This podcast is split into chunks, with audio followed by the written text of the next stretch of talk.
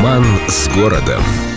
Глава, в которой появляются три Грибоедова – Пока речка Кривуша протекала мимо болот и пустоши, ими ей вполне шло. Но когда болота внезапно превратились в площади, а пустоши в строение неизбедных, Кривуш потребовалось заменить чем-то более благозвучным. И в один прекрасный момент, который занял довольно продолжительное время, бывшая сточная канава, которая пугала запахом даже людей с напрочь заложенным носом, сделалась каналом, получившим гордое имя Екатерининский в честь просвещеннейшей из императриц. Мосты повисли, как полагается, набережные устроили честь по чести, и от речки Кривуши осталось одно воспоминание – кривоватое, выбивающееся из общего ритма русло. Но, как это часто случается, у Екатерининского канала истек срок годности. К началу 20 века от воды снова начал изрядно попахивать и далеко не духами. Канал обмелел и собралась серьезная комиссия, дабы решить, что с испорченной рекой делать. «Уничтожить и дело с концом» шумели одни, а давайте сделаем из канала метро, предлагали другие. Словом,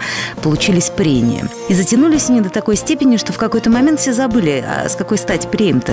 И канал остался на своем месте. Это был один из тех редких случаев, когда бюрократия сделала свое светлое доброе дело. В 1923 году каналу в очередной раз сменили имя.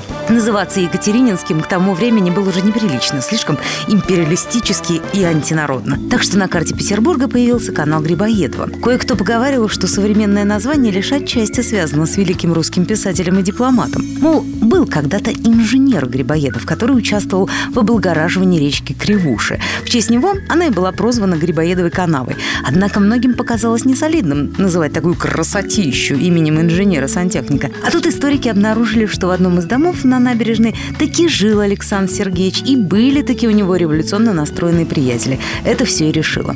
Но первое время, чтобы не путаться, уточняли канал, мол, писателя Грибоедова. Ну а самое отчаянное напоминает, что в глубоко советские времена канал пытались назвать именем некого революционера Грибоедова, который скромно положил жизнь на борьбу за свободу народа.